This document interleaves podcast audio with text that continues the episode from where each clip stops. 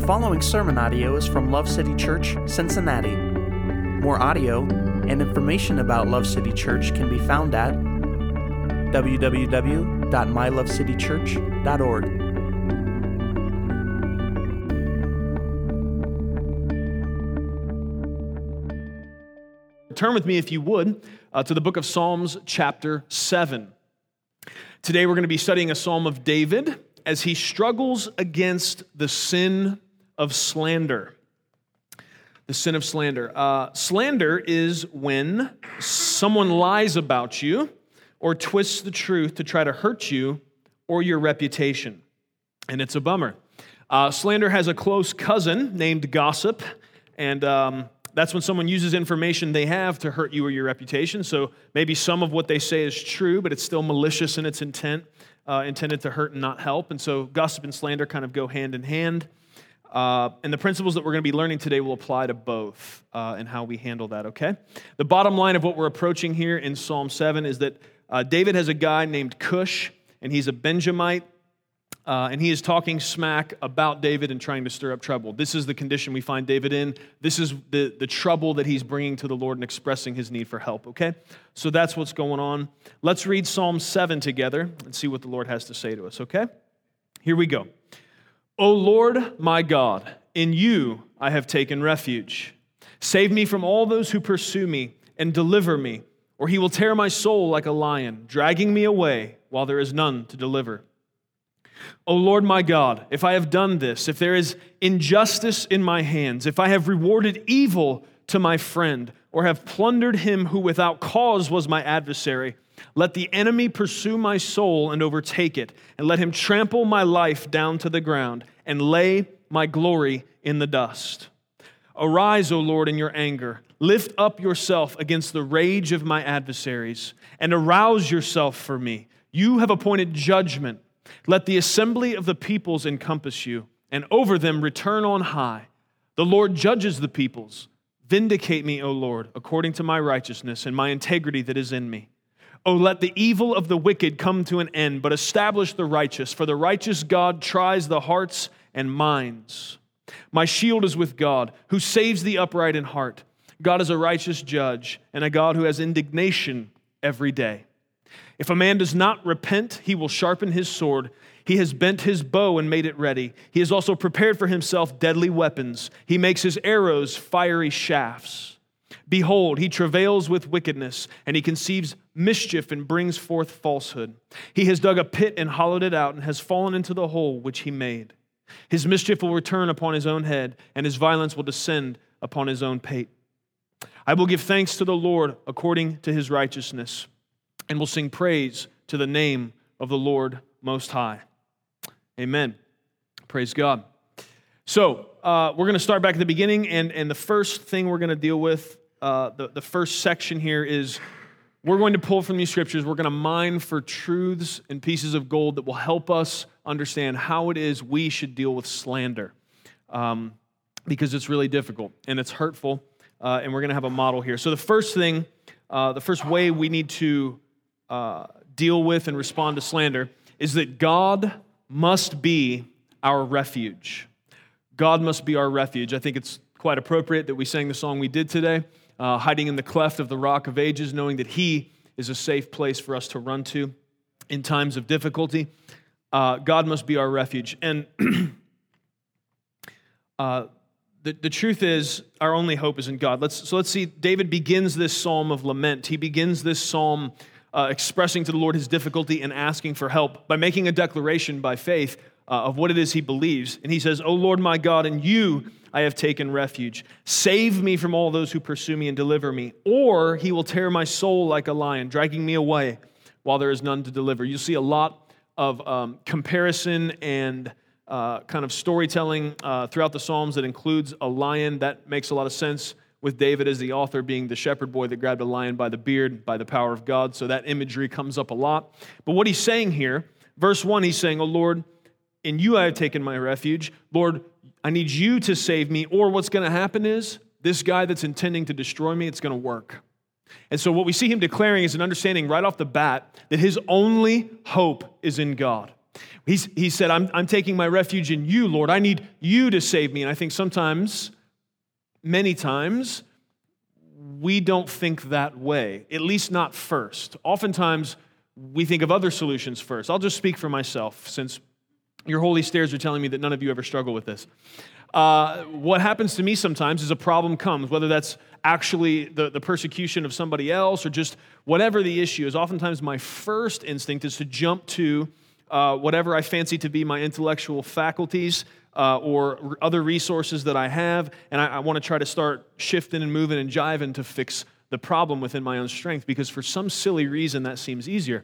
What, what I appreciate about David is, is right off the jump, the beginning of this, this really a psalm that spends the majority of the time asking for God's help is him saying, God, I'm making my refuge in you because if you don't show up, Lord, if you're not faithful to your word, Lord, if you don't save me, this guy, like a lion, is going to tear my soul from me. This guy's plan of action to try to destroy me is going to work. If, if it's not you, Lord, it's not going to happen.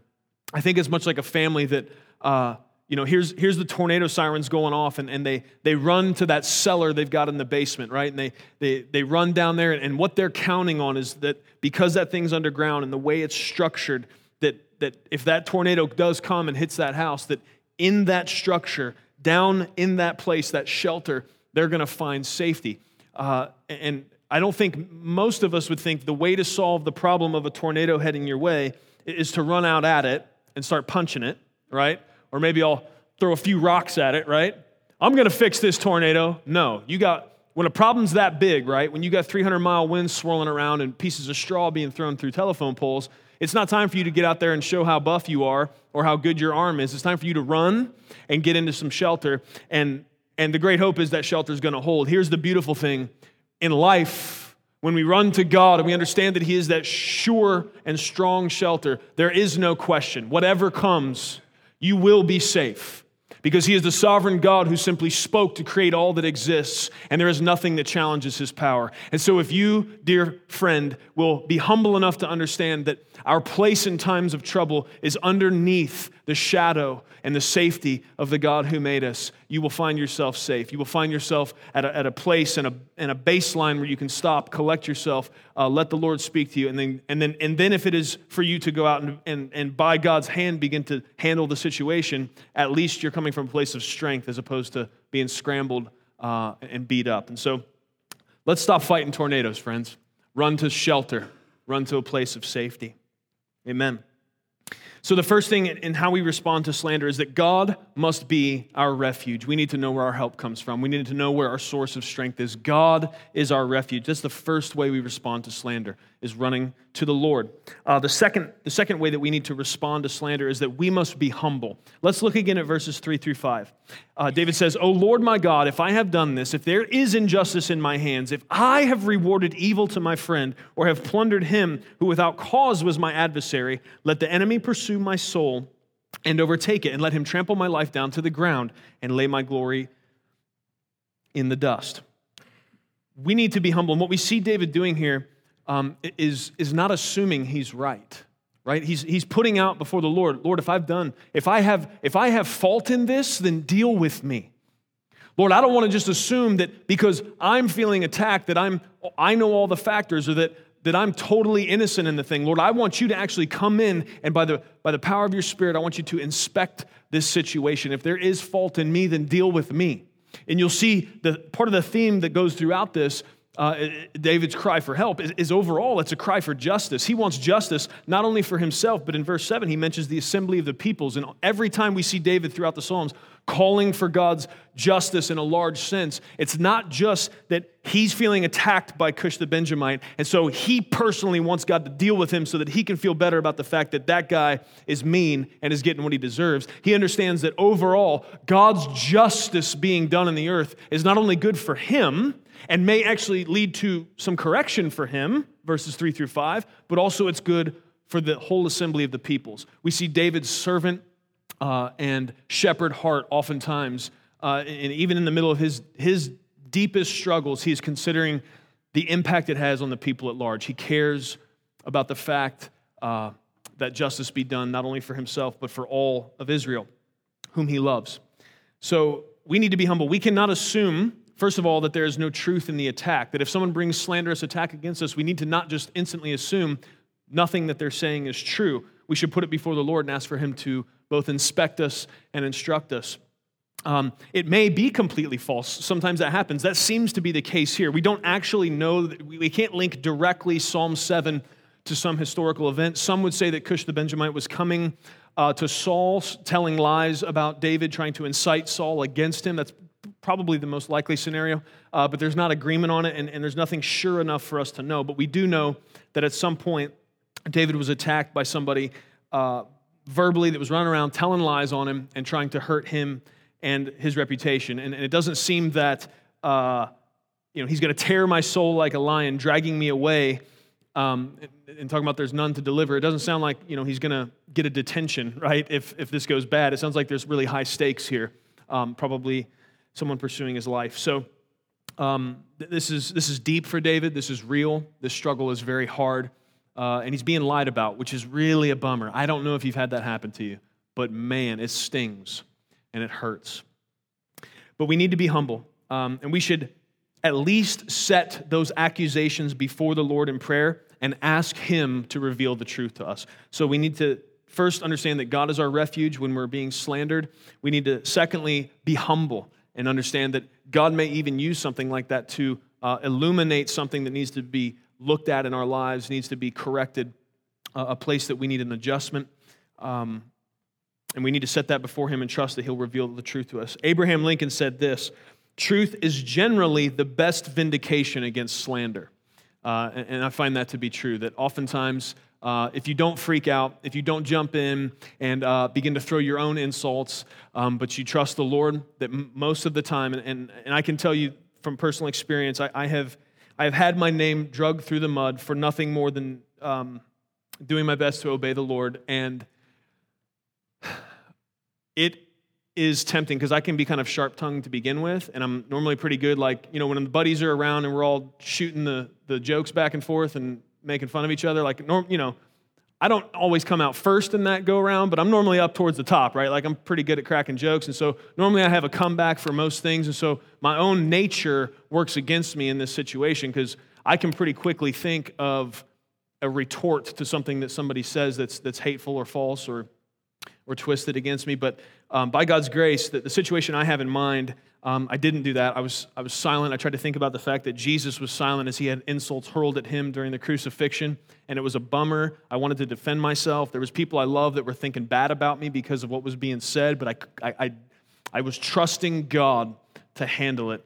And ultimately, um, the truth was revealed, and, and it was um, it was pretty cool vindication. It was cool that I didn't have to do it uh, that God came through and, and proved himself true. So uh, I, I, can tell you this isn't just some kind of ethereal, you know, poetry that, that doesn't really have any meaning. These principles are actually really true in life.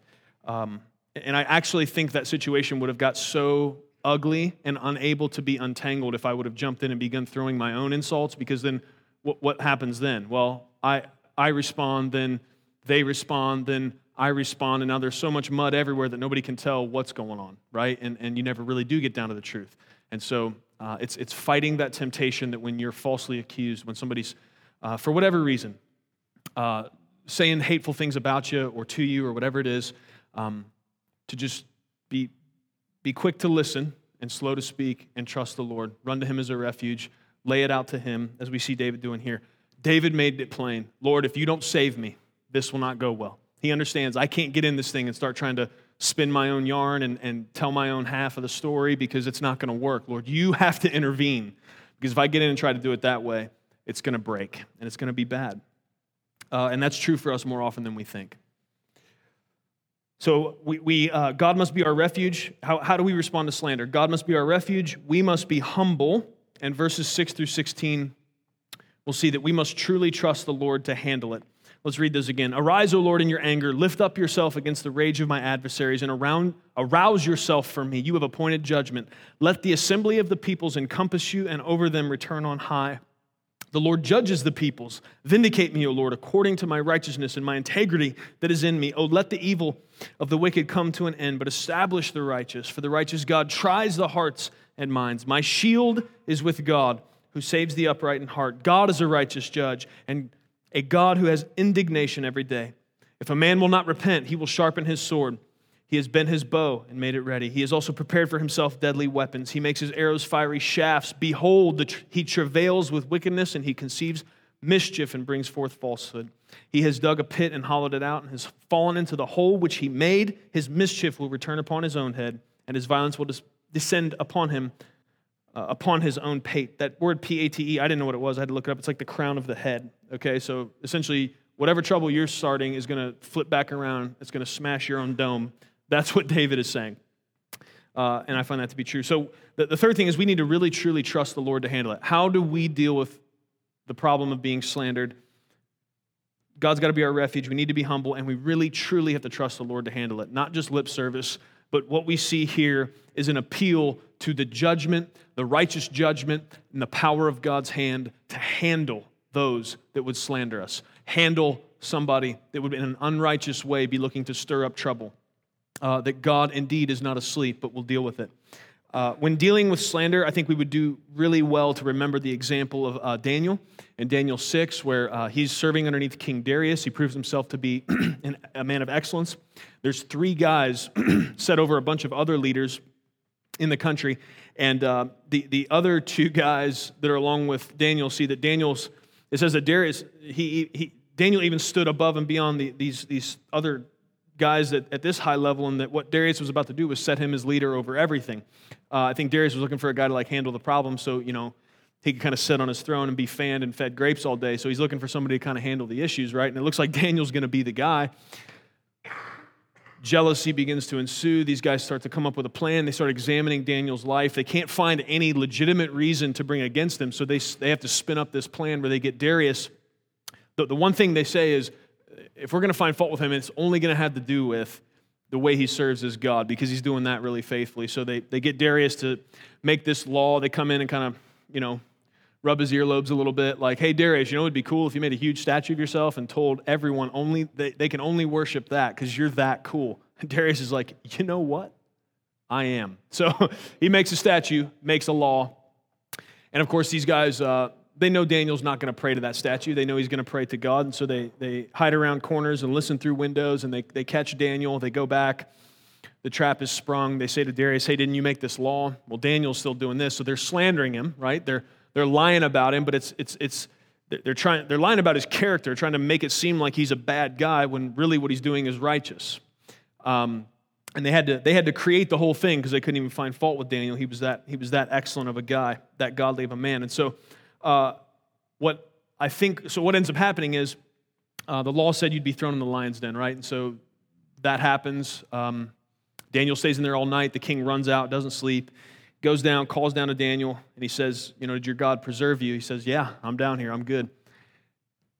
Pulls Daniel out, throws the guys in that came up with the whole deal that were doing the slandering, and uh, makes a law and says, Okay, now everyone's going to serve the God of Daniel, right? So that's pretty cool. Um, when you stand in integrity and you don't let being slandered pull you into the fray and the, and the foolishness, uh, God can really be glorified. And uh, the, the power of God can be reflected through uh, you doing that because it's not, let's be honest, it's not natural at all, right? When you're slandered, when you got someone coming after your character, especially if they're lying on you, what's, what's your first natural reaction, right? It's, it's not to, yeah, it's not to, you know, be happy about it, right? You know, you know, like, thank you, Lord, this opportunity to persevere. That's, that's not probably your first reaction. Um, you know, I, I saw some of you, uh, you know, are already beginning to loosen up your shoulders just thinking about, you know, what you would do to somebody that did that, right? So that's, that's in no way natural. And when we do really unnatural things by the power of God in difficult situations, it speaks to the reality and the power of God, the fact that our hearts have been changed and we do stuff that isn't normal um, by God's grace. And so this is one of those things. And there's a few things I think when, when, when we're being slandered and we're really truly trusting the Lord to handle it, here's a few things I would pull out. There's probably many more uh, of the way Daniel handled it. First of all, he did not use his influence for a counter strike. Okay? Daniel, it seems like Daniel had the influence to come to Darius and say, Yeah, you know what? Uh, actually, yes, I was praying to my God, but you know what I've seen these two guys do? All the time they're slouching when they're supposed to be working. All the time I'm seeing them take more, um, you know, than their wages are, whatever. I'm sure Daniel had dirt on these guys because they're obviously lack of integrity like punks. And so there's probably all kinds of things. And Darius already liked Daniel better and probably would have listened to him. But Daniel doesn't do that. He doesn't use his influence to come and counterstrike against the slanderers. Uh, he puts his trust in God.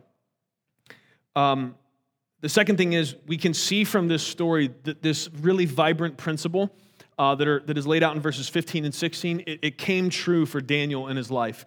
And uh, I, I, would tell you, I've, I've also experienced this. Just looking at 15 and 16 again, here's what it says He has dug a pit and hollowed it out, and has fallen into the hole which he made.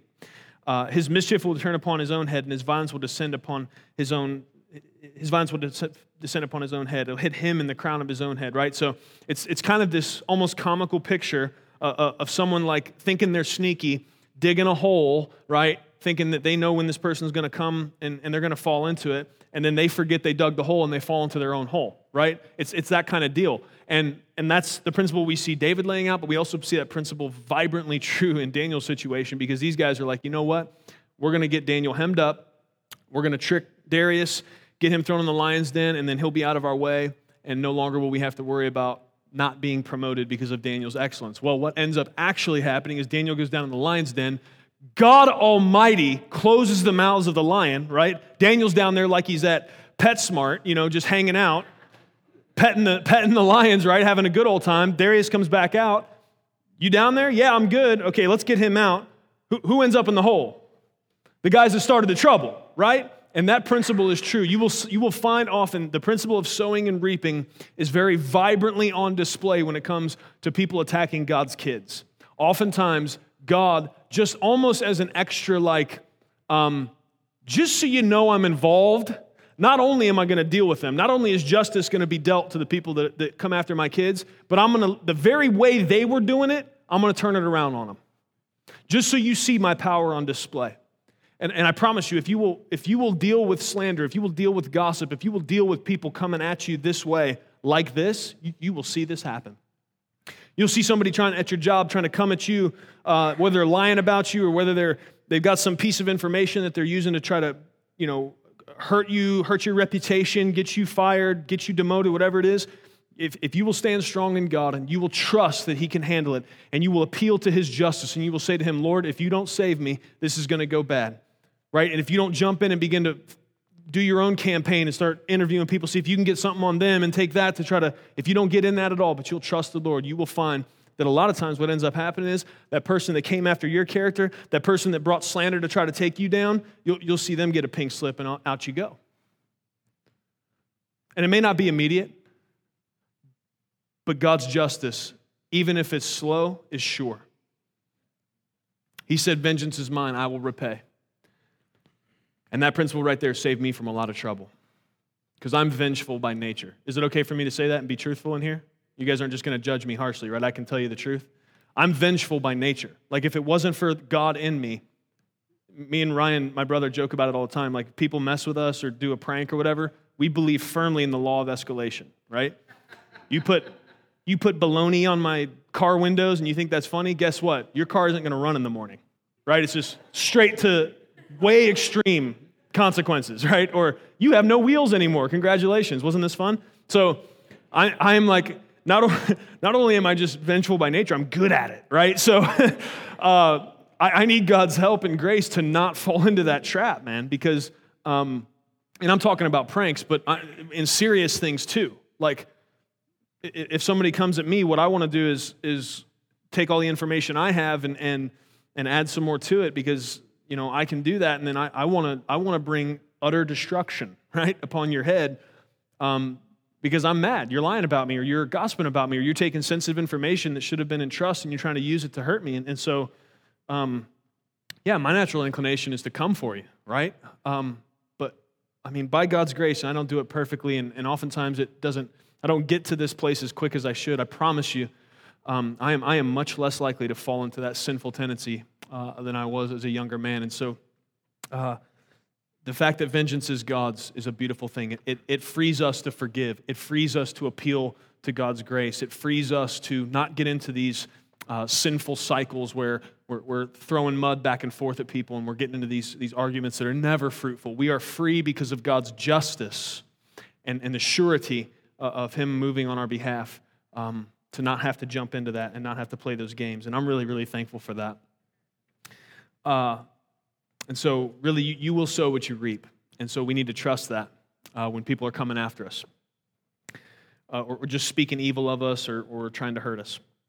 Um, Daniel shows us, so that was, I give you two things. He didn't use his influence for a counterstrike, and, and we see the principles of verse 15 and 16 uh, really work in Daniel's life as the guys end up in the lion's den that tried to get him killed in the lion's den.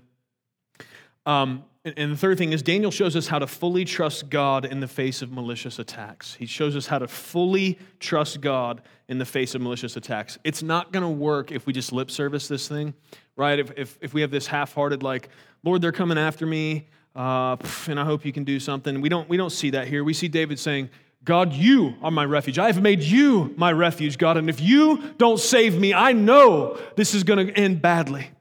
And so it's this strong, faith filled declaration. And then he goes on to spend a bunch of time talking about God, return on high. Let the, let the assemblies of the people come around you. Vindicate me, O Lord you know, he's got this trust in God's righteous judgment, and he's got this trust in God's ability by his sovereign hand to get done what he wants to get done. And so, because of those things put together, David, though lamenting the fact that he's under attack, is at the very same time speaking with faith filled confidence.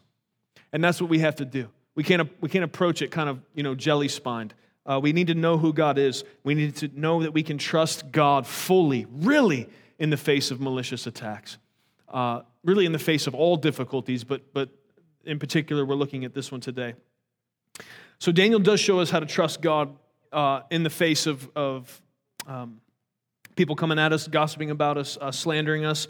But um, I would say, as is often the case, King Jesus calls us to follow him even one step further than that. So for some of us, we're already like understanding as, as we talk about this, I'm gonna, I'm gonna need God's grace to really trust Him in the midst of that. I'm gonna need God's grace not to do karate moves on people that slander me, right? Like we already know we're gonna need help just to get as far as Daniel did, right? Just to get as far as David did to, to not go hurt, bring hurt for hurt, right? It, many of us are going to need God's grace because we're, we're worse sinners than the rest of you in here, just to not do bad to people because they did bad to us, because we have such a strong sinful inclination towards that. Whether and that can be a product of all kinds of things, um, the way we were taught. You know, there's all kinds of factors that can make you think that way. Um, aside from just the fact that we're we're sinful and need Jesus' help. But uh, Jesus doesn't actually let us just go that far. He doesn't let us just stop at not giving them bad for bad he calls us to go one step farther. Matthew 5:44 says this, and this is Jesus speaking. He says, "But I say to you, love your enemies and pray for those that persecute you." So, friends, David did a good job here in Psalm 7, appealing to God, trusting in God's sovereignty, understanding that God is his refuge, not letting his mind race and not letting himself get pulled into an angry response of slander for slander and gossip for gossip. David did a good job. Daniel did a good job, uh, not freaking out, but really knowing, uh, I believe, even as he was tossed into that lion's den, that God was for him and was going to help him. That's awesome. They didn't get pulled into the, the, the never fruitful uh, back and forth, fighting and, and, and, and this, this, well, if you're going to hurt me, I'm going to hurt you uh, type of response. They didn't do that, but then King Jesus comes along and he raises the ante yet again. And it's because he came and he showed us what Jesus did is come and, and he reflected more um, of God's character to us. And he kind of revealed to us the higher potential that we have by his grace uh, to live in such a way that would shock the world. And, and it is shocking for us as God's people to not only not fight back against our enemies, but to pray for them, to genuinely care for them, to let ourselves, let ourselves, by God's grace, not just respond to what they're doing, but let, let God speak to us and teach us about maybe why they're doing it. And let, our, let us see the struggle that causes them to act the way they're acting. And instead of anger and malice being our response, instead we are filled with somehow compassion and care even for those that would come at us sideways or hateful. That's a miracle. That's the grace of God working in a human life. Um, because human nature is you hit me, I hit you. Uh, you speak evil of me, then I'm, I'm going to speak evil of you. Uh, but Jesus calls us to a higher and a better way. And it's not going to be possible, friends, without his help. I think that's a given. Um, William Secker is a 17th century English pastor, and he said it this way To do evil for good is human corruption. To do good for good is civil retribution. But to do good for evil is Christian perfection. That helped me, friends. That helped me. Um, and we see that. Uh, we see that even now. We see human corruption. We see oftentimes in this world people doing evil for good. And that's painful, and that's a reflection of the fact that things are not as they should be. Um, to do good for good is just kind of the basic, everybody can pull that off, right? I mean, that's just nature. You do you could flip that statement and say to do bad for bad is civil retribution, right? I mean, that's to, to respond in like kind is just that's, that's pretty average. That's human nature. But he says to do good for evil is Christian perfection. That, friends, is, is, that is some of the pinnacle, that is some of the high point of us really being conformed to the image of Christ and walking in his footsteps, is when we have harm done to us um, maliciously, to not react the way we normally would, but to actually let ourselves be filled with compassion for those that would be the attackers. It sounds, it sounds crazy, doesn't it? It really does. It sounds wild. Um, but we are supposed to be a peculiar people, uh, powered by a magnificent grace. And so uh, it is possible. Uh, the reality is, friends, that we should not be surprised when we face opposition because we stand for the truth. Oftentimes, it, um, we, we can even sometimes sometimes when attacks come, whether it be just difficulties in life, just results of the earth being cursed and things not being as they should be, or even it is the very uh, intentional, malicious attacks of, of somebody coming at us, oftentimes I think what we're tempted to do is, is look up at God like, what's up? You know, like I'm, I'm I'm doing good here. I'm living a good life. I'm obeying your word. I'm, I'm, I'm giving. I'm being generous. I'm, I'm connected to your church. I'm doing all the things that I'm being taught from your word. How is it then that I'm still being attacked? Why is it that I'm going through this struggle? Uh, and, and also in Matthew 5, this is in the same flow of thought just a little bit earlier. Uh, at, at, when he said, But I say to you, love your enemies and pray for those who persecute you. He said this earlier on in the same flow of thought. He says this Blessed are you when people insult you persecute you and falsely say all kinds of evil against you because of me. And friends, that's why every single time when we give the opportunity for someone to surrender their heart to Christ here, I, I, try to say in some way, for the sake of full disclosure, your life may not be easier as a result of deciding to follow Jesus, but I can promise you it will be better. And for us, in, in an American westernized way of thinking, for us, easier is better, right? Microwave better, faster, burrito in mouth quicker, you know? Like that's, we don't even get, we can't, it's hard for us to even stretch our imaginations to understand that harder could be better. But you may absolutely have more difficulty in your life because you trust Jesus and because you follow him. You may absolutely uh, have, have more people come against you, persecute you, say lies about you, uh, you know, come at you intentionally, speaking evil against you. That, that may happen, but, but what does Jesus say about it? Blessed are you when people insult you. And when people persecute you and falsely say all kinds of evil against you because of me, what's the beauty of that? Well, it's because when somebody comes against us, when somebody persecutes us, and it's because of Him. And it's not because we deserve it, or it's not because um, we do have a lack of integrity. It's, there's all kinds of reasons why somebody could say evil things to somebody else. But when it, there's a beauty when the attack is actually because we are standing for the truth, actually because we are living in a countercultural, beautiful way that exemplifies the love of Christ in the world. And that agitates people, and it causes them frustration. And so they don't like that even causes conviction in them oftentimes and so they will. They will come at you if it is for no other reason than to get you out of their face. And what Jesus says about that is you are blessed in that situation. Is it always easy to see it right away and believe it? No. But that's why, in the midst of those situations, we need to come to places like Psalm 7. We need to remember the story of Daniel, and we need to read the words of our King and remember yeah, this is hard. But if it's hard because I'm with Him, then I'm following a beautiful path because Jesus didn't have it real easy. But he did obey the Lord, he did obey God, he obeyed the Father, and he's in glory now. And so, yes, we may have difficulty in this life, but there's also beauty in it. There's beauty now, and for sure, there's beauty in eternity. It's worth it. We are blessed when people insult us and persecute us and falsely say all kinds of evil against us because of him. Now, friends, remember the part about being humble at the beginning and not assuming it's because of him. Sometimes you may have someone come against you because you are being a knucklehead, okay? So don't try to stand on Matthew 5:11 and say, "Well, I'm blessed when people persecute me." You got to remember the, the last part that says because of him. So if you actually are having a lack of integrity, or really what's just happening is that God's allowing somebody with a loud enough mouth to point out something in your life that you need to change, let's be humble first. Make sure we take those things before the Lord as a part of this process and say, Lord, is there something to this? But if it is just a malicious attack and somebody's angry that you love Jesus and that makes them either feel bad or they're frustrated, they're angry or whatever it is, then we can stand on these verses knowing that we are blessed and that God's righteous hand is going to move on our behalf. Praise God, either way. Even if it is somebody that God is using to point out something in your life, that's still His grace to you. That's still reason at the end to raise our hands and worship Him, that He is a good Father that doesn't just leave us to our own, right? That He doesn't just let us keep going down a road of folly, but He will sometimes send somebody uh, to, to stick that, that proverbial stick in our spokes, throw us off the bike, scrape our knees, but get us to wake up. If you didn't grow up with, with siblings, maybe you don't know what I mean. So, if you're a mean kid and somebody's riding their bike, what you do is time it, and you come out from behind a bush and you stick a stick in their spokes, and the wheel doesn't turn anymore, and they get thrown off their bike, and it's super funny. Um, if you're sinful.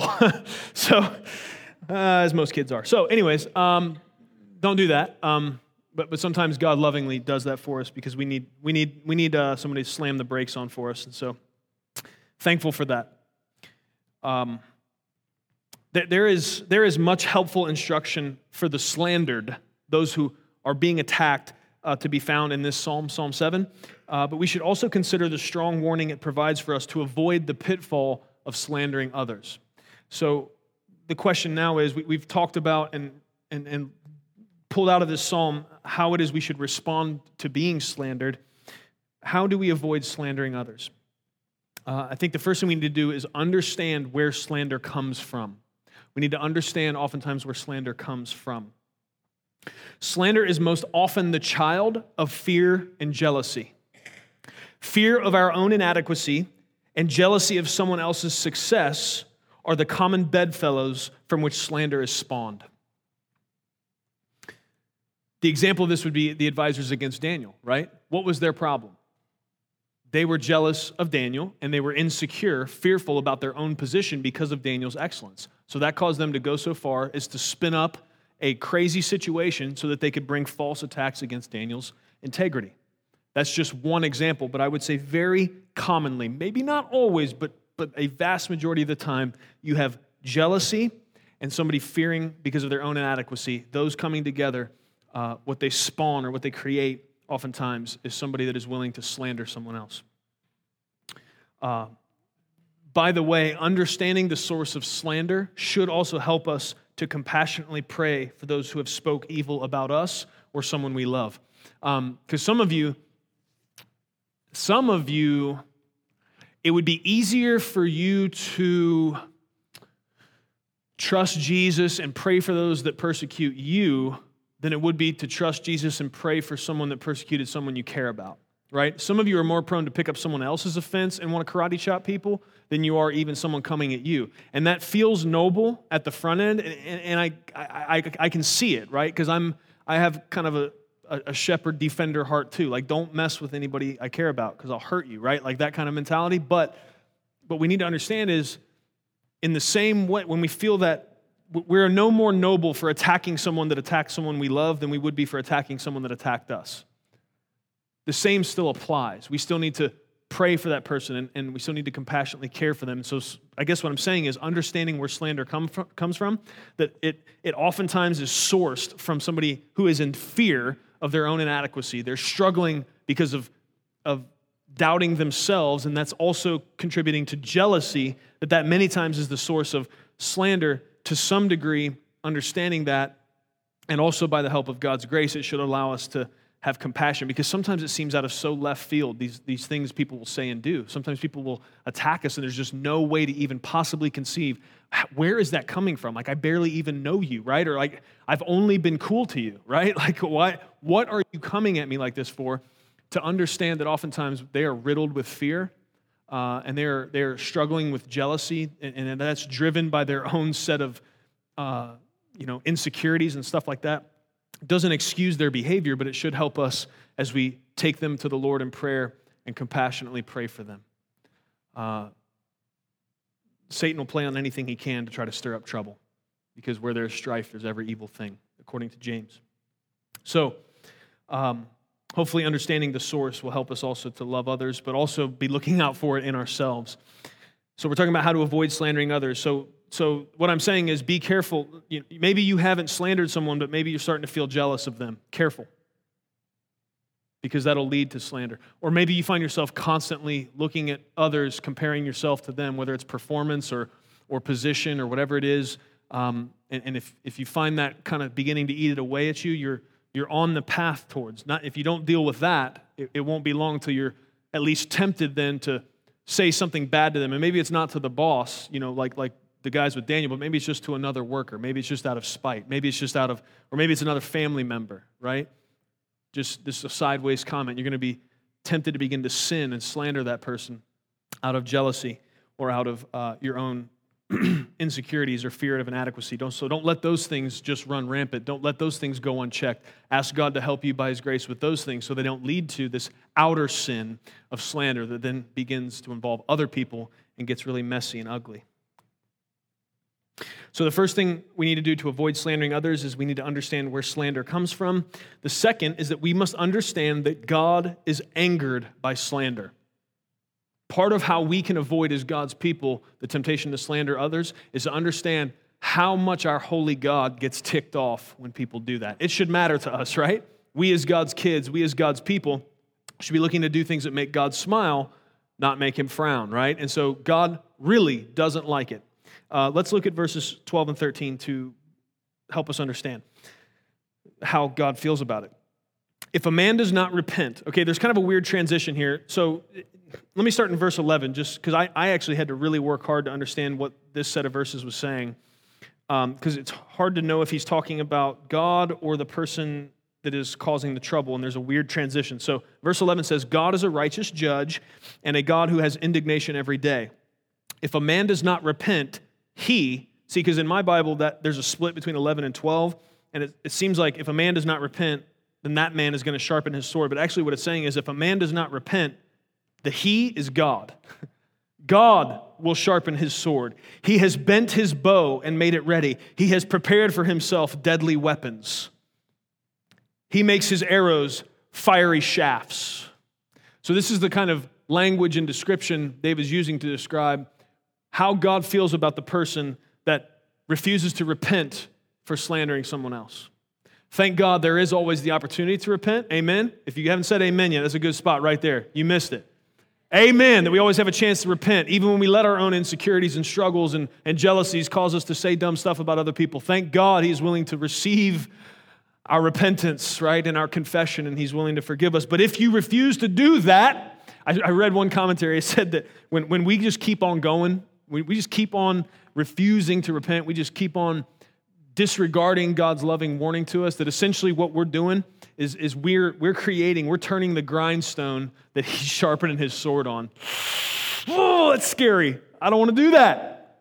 I don't want to, right? I don't want to tick God off. I don't want to disappoint Him. He's been so good to us. He's given us so many reasons to want to figure out every possible way to obey Him.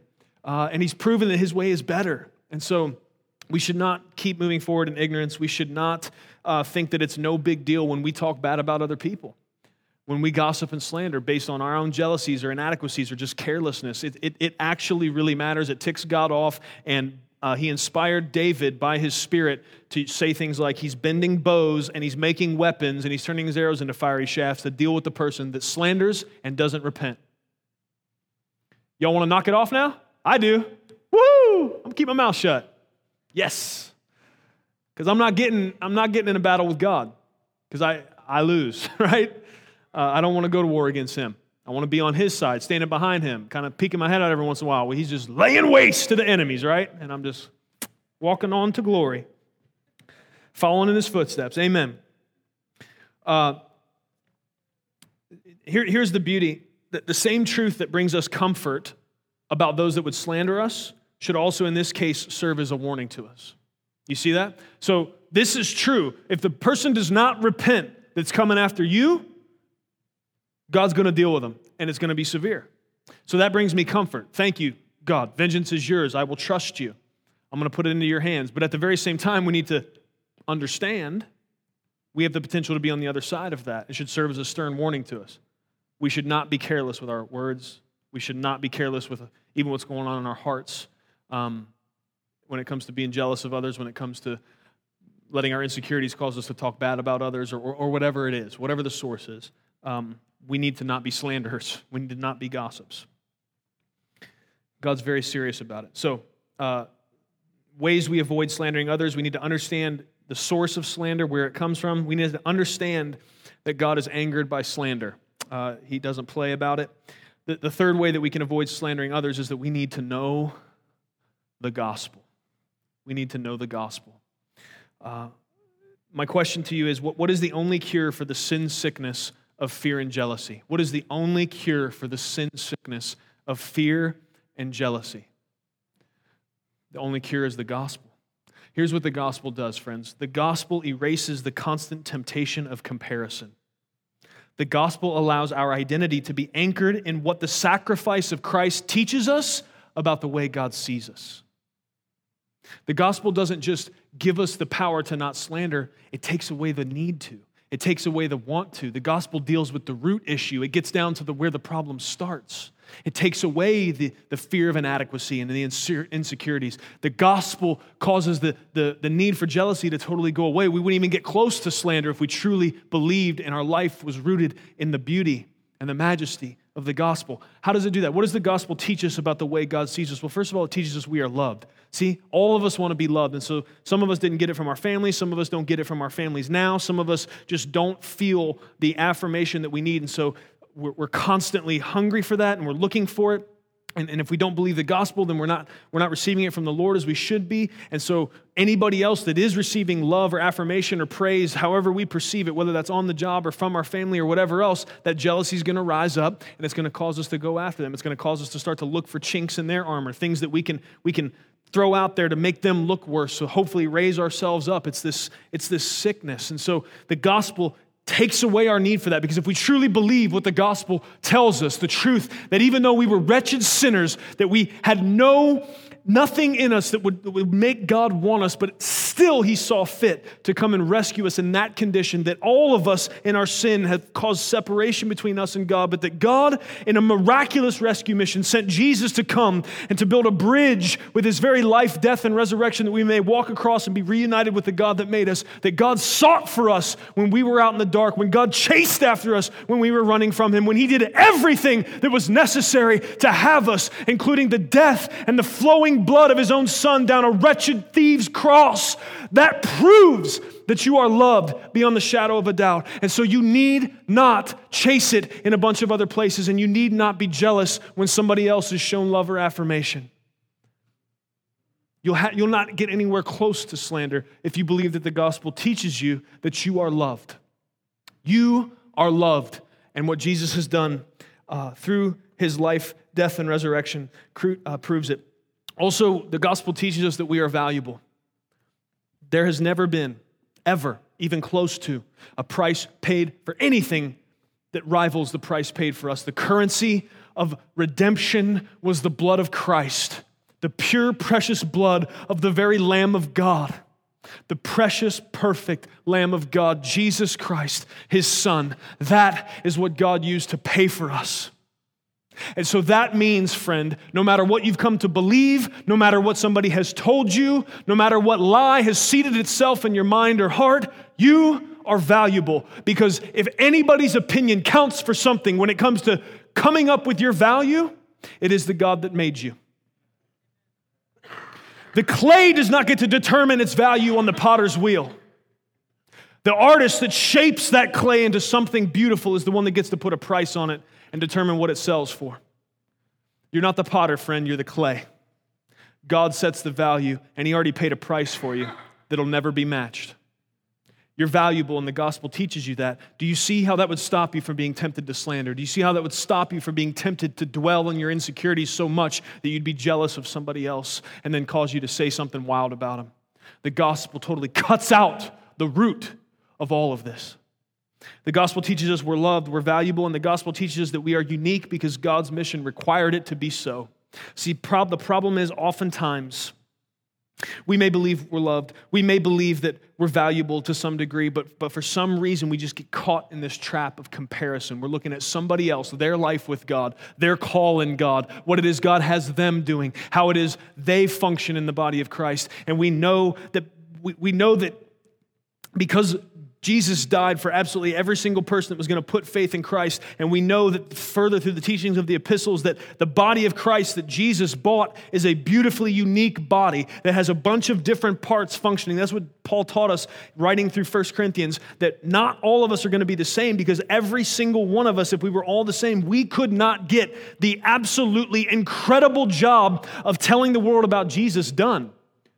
We need people with different gifts and talents. We need people in different places. We need people that have different sets of, of, of gifts and different sets of, uh, of values and, and perspectives, even, right? All of it underneath the umbrella of the truth of the gospel. We need, we need different people. It's going to take all different kinds. It, Paul goes so far as to make fun of us in 1 Corinthians 12. He starts to say, Oh, well, if, if you're an eye and you just decide you want to be a nose and so you're going to be kind of a party pooper about the whole situation like, like does that make sense? And sometimes we miss the humor of the bible but he's, he's, he's calling us out and he's telling us we're ridiculous when we live our lives in a constant state of comparison with somebody else. Well I, I wish, I wish i could do what they do or i don't feel like god really uses me or my part's not that important. What are you talking about? Right? Like we need absolutely every single part to get this thing done. And maybe some of the deal is if, if we would just focus more on the size of God's mission instead of just kind of coming into this macro focus of our own perception of what it is we do or don't do, but we really understood what it is we've been asked to do, right? Because Jesus came, He did the hard part. He lived a perfect, sinless life. Then he died in our place for our sins, and then he conquered death and sin and rose from the grave. Hard part done. And he says to us, Here's what I need you to do believe that, and I need you to tell everybody this happened. And that grace and mercy and salvation is available for them, right? He did the hardest part, but our job is still pretty big. Our job is still pretty huge, and we're going to need God's help. We're going to need His grace, and we're going to need every single person functioning in the way that God has made them to function, working together, not worried about being insecure, not riddled with fear, not talking bad about each other, but in complete unity, focused upon God's mission that is much bigger than any of the one of us. That is how we avoid the trap of comparison. The gospel teaches us we are unique, and the gospel teaches us that that is for a purpose, right? It's for a purpose, a big purpose.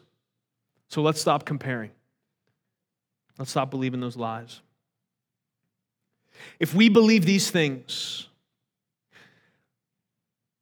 if we believe these things because of the gospel, we will no longer have a hunger for the meal of slander, which begins with the appetizer of comparison, fear, and jealousy. If we truly believe these things, we will no longer have a hunger for the meal of slander, which begins with the appetizer of comparison, fear, and jealousy. Praise God. I'm thankful. The gospel has the power to undo all of the malicious intent. The gospel has the power to bring us security so that we aren't ones that are throwing slander and gossip about other people. The gospel also tells us that God is for us and with us and willing to be be that strong refuge and be that place that David knew he could run to. The gospel, if you couldn't believe it because David said it, the fact that Jesus came and did what he did should seal the deal in your mind that God is for us and with us and he is about our good. And so we know that when we code through these things, when we are falsely accused, when people lie about us, when people even maybe take something true but sensitive and they use it in a, in a malicious way to try to hurt us, that we don't have to respond in like kind, that we don't have to jump into that mud pit and get dirty too, that what we can do is we can trust that He is just and He is also merciful, that He's powerful and that He's faithful, and that if we will rest in His justice, goodness, mercy, and power, then we will be vindicated. Not because of us, but because of him. And he gets glorified so much Like I, I, I wanted a real deep theological term for that, but he gets glorified so much when we do that. When we refuse to fall into that natural tendency to get in and throw mud with everybody, man. And we go even farther. We don't just resist that temptation. We don't just stand stoically and, and not let it bother us, but we let it take us even further into compassion and mercy upon the one doing the infraction, the one that is coming after us. And in doing that, friend, we are reflecting what Christ did to us. We were the sinner, we were the rebel, we were the cause for the problem, but Jesus came and an incredible love for us. Reached out to us, died for us, prayed for us, had mercy upon us. We can't just ignore those that would come after us.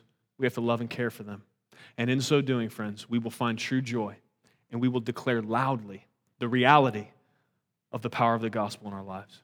Only somebody empowered by the God of the universe could do that because it's not normal. Thank you, Jesus, that He'll help us to do it. May we be a people who humbly trust the Lord when we are persecuted. May we be a people who do good to those that do bad to us by the grace of God. And may we be a people who are so full of the feast that is the gospel, we are not even tempted by the scraps of slander. Amen. Let's pray.